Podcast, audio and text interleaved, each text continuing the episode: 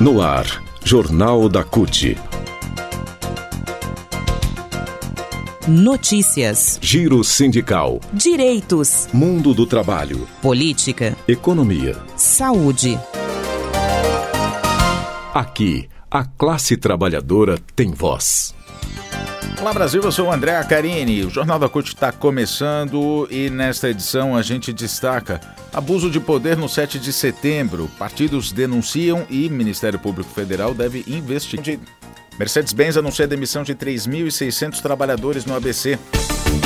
Rádio CUT. Aqui a classe trabalhadora tem voz.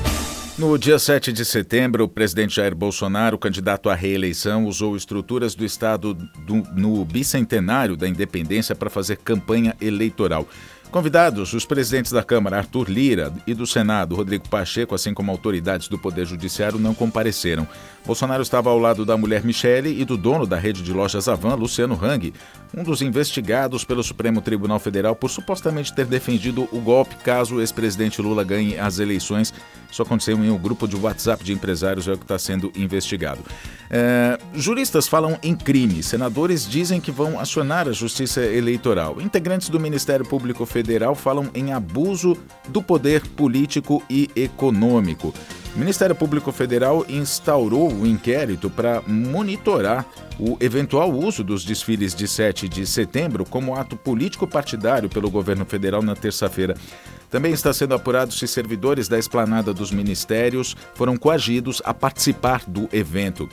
Na avaliação do jurista e professor de Direito Constitucional Lênio Luiz Streck, Bolsonaro fez uso eleitoral de um evento oficial e, por isso, cabe a abertura de uma ação de investigação judicial eleitoral.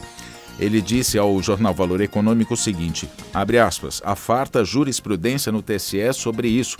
No direito se chama subsunção do fato à norma jurídica. A pena é cassação. Claro, isso se as instituições funcionarem. Fecha aspas. A campanha do ex-presidente Lula, do PT, Ciro Gomes, PDT e de Soraya Tronic, do União Brasil, disseram na quarta-feira que vão acionar o judiciário. Os, os, advogados Eugênio Aragão e Cristiano Zanin Martins, que representam a coligação Brasil da Esperança de Lula, eh, por meio de nota disseram o seguinte, aspas, Bolsonaro fez uso indiscutível de um evento oficial para discursar como candidato há abuso de poder econômico e político acachapante com o uso de recursos públicos de uma grande estrutura pública para fazer campanha. O ex-presidente Lula, inclusive, divulgou um vídeo afirmando que participou por duas vezes de comemorações do 7 de setembro em anos eleitorais, 2006 e 2010, e nunca utilizou o Dia da Pátria para a campanha eleitoral. Ciro Gomes, também pelas redes sociais, afirmou que foi uma humilhação para o Brasil. Já Simone Tebet, a quarta colocada nas pesquisas, em todas as pesquisas de intenção de voto, afirmou que a bandeira verde-amarela não pertence a nenhum partido, nenhuma ideologia, é do povo brasileiro. Integrante do grupo Prerrogativas, Marco Aurélio de Carvalho, advogado, ele disse ao Brasil de Fato que há um claro abuso de poder econômico combinado com o uso de poder político. Ele disse ainda que Bolsonaro se utilizou de uma data nacional com estruturas de um evento que foi organizado pelo governo federal para atingir objetivos políticos eleitorais e que essa conduta precisa ser examinada à luz da legislação eleitoral e precisa ser duramente re repreendida. O advogado Augusto de Arruda Botelho faz uma avaliação no mesmo sentido. Ele diz que o 7 de setembro, além de uma data importante para o Brasil, e um feriado nacional é um momento em que o governo federal, governos estaduais e municipais fazem atos cívicos oficiais de comemoração a essa data. E esses atos são patrocinados com dinheiro do contribuinte e são considerados atos dentro de um calendário oficial. E diz ainda que o que se viu foi o governo federal fazendo, né, o presidente Bolsonaro fazendo um ato de campanha em um ano eleitoral.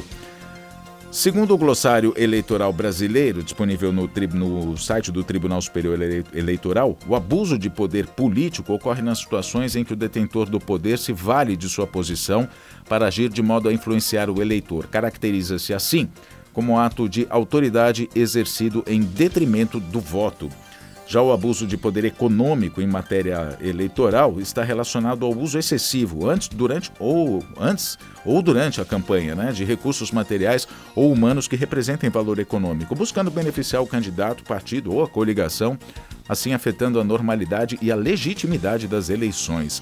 Tanto o abuso do poder político quanto do poder econômico são condutas ilegais praticadas nas campanhas eleitorais e podem levar, se comprovadas, à inelegibilidade do candidato por oito anos, entre outras punições. Isso está na Lei Complementar número 64 de 1990. Giro Sindical. Trabalhadores e trabalhadoras da Mercedes-Benz do Brasil realizaram uma assembleia na tarde dessa quinta-feira para discutir como vai ser o processo de negociação que envolve a demissão de 2.200 metalúrgicos das áreas que a montadora vai terceirizar, linha de produção de eixos e transmissões para caminhões médios, além da parte de logística e ferramentaria, e mais 1.400 trabalhadores com contratos temporários que não vão ser renovados no ano que vem. Na terça-feira, dia 6, a direção da unidade da Mercedes-Benz em São Bernardo do Campo anunciou que vai fazer uma reestruturação em seu modelo de produção de ônibus e caminhões no Brasil, que vai provocar a perda dos 3.600 postos de trabalho no ABC Paulista. O Sindicato dos Metalúrgicos do ABC já pediu a abertura de uma mesa de negociação para tratar do assunto e tentar preservar os empregos. De acordo com informações do jornal Valor Econômico, a direção da multinacional afirma que a medida inclui um plano de terceirização da produção de peças, que hoje é feita quase que toda internamente na Mercedes. Dessa forma, a fábrica vai contratar empresas para produzir esses componentes, né, que a gente disse agora, uh, os eixos, as transmissões para caminhões médios, e ainda, segundo a direção, assim recuperar a rentabilidade nos negócios do Brasil que detém o maior mercado do mundo no segmento de caminhões. A terceirização, como a CUT sempre alertou, reduz os salários e significa menos direitos. Um dos motivos alegados pela multinacional para a chamada reestruturação é que há uma expectativa de queda nas vendas de caminhões para o ano que vem, quando entra em vigor uma nova legislação sobre a emissão de gases poluentes. E os veículos serão produzidos com a tecnologia Euro 6, que é mais cara. Por conta dessa previsão de preços que vão ficar mais caros, muitos compradores já se anteciparam e compraram veículos com a atual tecnologia que é a Euro 5. Um outro motivo seria a fábrica estar trabalhando no vermelho há pelo menos oito anos, fruto de investimentos que não deram certo no país, como a produção de veículos de passeio. Inaugurada em 1956, a fábrica da Mercedes-Benz de São Bernardo foi a primeira montadora do país e conta com cerca de 9 mil trabalhadores. É, foi a primeira montadora da marca no país, né? E conta com cerca de 9 mil trabalhadores atualmente. É a maior planta fora da Alemanha, terra natal da marca. No Brasil, a Mercedes detém 27,6% do mercado de caminhões, de acordo com dados divulgados em junho pela Federação Nacional de Distribuição de Veículos Automotores, a FenaBrave. Somente no primeiro trimestre do ano, o crescimento nas vendas do segmento foi de 3,9% em relação ao mesmo período do ano passado.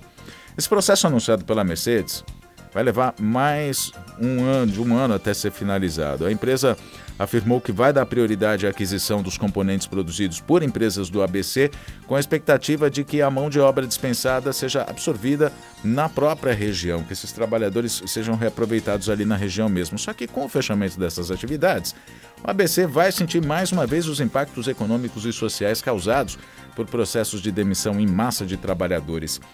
Em janeiro de 2021, ano passado, depois de 100 anos no país, a Ford anunciou o fim de todas as suas atividades no país.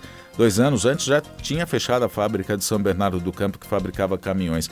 Naquela época, 5 mil empregos diretos foram perdidos, mas a conta era maior, na verdade. No caso da Ford, cálculos do Diese apontaram a perda de cerca de 100 mil outros postos na cadeia produtiva vinculada à produção automotiva. A Toyota, uma outra montadora histórica no Brasil, a fábrica de São Bernardo foi inaugurada em 1962 e foi a primeira fora do Japão, encerrou as atividades no ABC em abril desse ano, transferindo a produção para outras cidades do interior paulista. Cerca de 580 trabalhadores perderam o emprego. Tanto o fechamento da Toyota como o caso da Ford são resultados do que as montadoras chamam de reestruturação, que é um processo característico do capital para reduzir custos com impacto direto aonde? Na força de trabalho, ou seja, demitindo trabalhadores e sem avaliar alternativas viáveis para manter a produção e o emprego. Eles lucram mais. Essa é a afirmação do Wellington Damasceno, companheiro Wellington Damasceno, que é diretor do Sindicato dos Metalúrgicos do ABC. Ele disse isso quando a Toyota foi fechada, inclusive. E o caso da Mercedes-Benz não é diferente, já que a montadora deixa clara a sua intenção de manter a produtividade, mas sem priorizar o emprego. O Jornal da CUT fica por aqui. Muito obrigado pela sua companhia. Nós nos falamos na próxima edição. Até lá.